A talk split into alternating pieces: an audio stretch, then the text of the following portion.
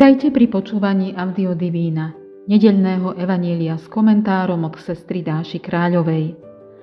Evangelium 30. nedele nám prináša Ježišovú múdru odpoveď v jednom zo sporov s farizejmi, ktorí ho mohli obviniť, že neuznáva dostatočne učenie Tóry. Ale Ježiš odpovedá presnou citáciou kníh Deuteronomium a Leviticus. Aj nám tým nastavuje zrkadlo, nielen farizejom.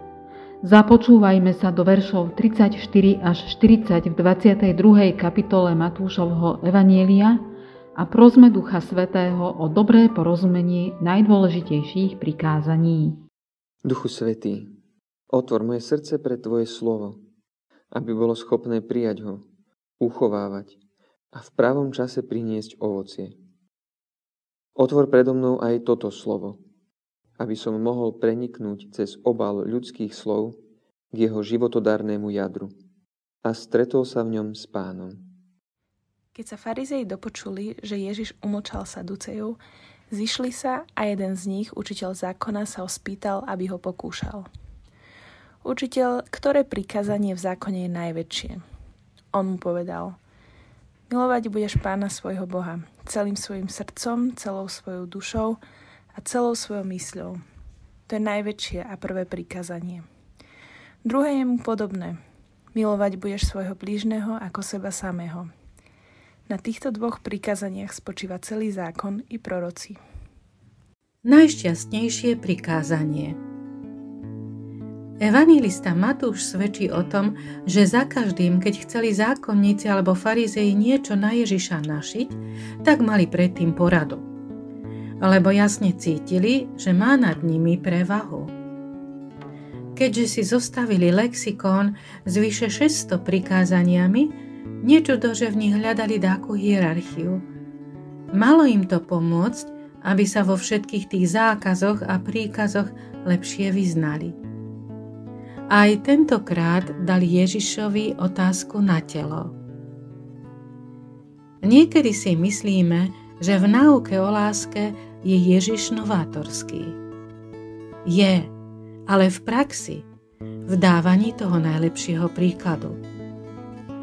Veď už v starom zákone sa Bohu oddaní ľudia denne modlili Počuj Izrael, Pán je náš Boh, Pán jediný, a ty budeš milovať Pána, svojho Boha, celým svojim srdcom, celou svojou dušou a celou svojou mysľou. A farizei tento príkaz najmä teoreticky ovládali. Aj druhé prikázanie je priamým citátom zo zákona. Zatiaľ, čo Boha máme milovať bezvýhradne, blížneho v rovnováhe s láskou k sebe. Lebo veď, ako môže trvalo ozajstne milovať iných ten, kto nepríjima seba? V otázke hlavného prikázania sa Ježiš so svojimi protivníkmi zhodol podľa všetkých synoptikov. To dosvedčuje, že evanielisti sú čestní a v ničom navyše nepolarizovali Ježišov vzťah s farizejmi. Ukazujú tak, že v myšlienkach sa môžeme shodnúť aj s protivníkmi a prvým predpokladom, mostom k ním, sú podobné názory ale zostať iba pri tom nemožno, lebo dôležitejšia je prax. No zamysleli sme sa niekedy, čo to znamená, že Boh nás musí žiadať o lásku? Veď medzi nami ľuďmi je to zvyčajne bezúspešne pokorujúce. A aj keď sa to ťažko vyslovuje i ťažko počúva, Najpokornejším je práve Boh. Je pokora sama. Z jednoduchého dôvodu. Najviac miluje. Lebo kto nemiluje, nevie, čo je pokora. Boh, ktorý si pre nás nič iné neželá ako dobro, najlepšie vie, čo získame celostnou láskou k nemu. On sám sa skrze akoby póry lásky vlieva do všetkých dimenzií nášho srdca.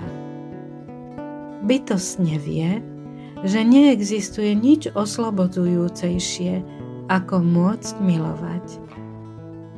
Veď láska preklenie každú priepasť, rozšíri horizonty, dá krídla. S ňou sa nám dostáva všetko dobro.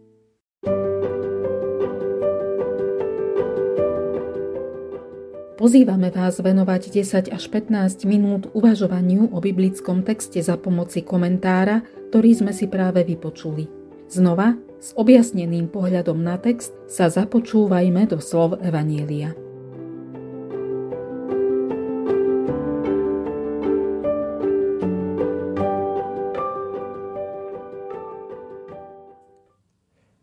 Keď sa farizei dopočuli, že Ježiš umlčal Saducejov, Zišli sa a jeden z nich, učiteľ zákona, sa ho spýtal, aby ho pokúšal.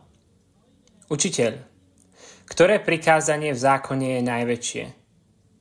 On mu povedal, milovať budeš pána svojho Boha, celým svojim srdcom, celou svojou dušou a celou svojou mysľou. To je najväčšie a prvé prikázanie. Druhé je mu podobné – Milovať budeš svojho blížneho ako seba samého. Na týchto dvoch prikázaniach spočíva celý zákon i proroci.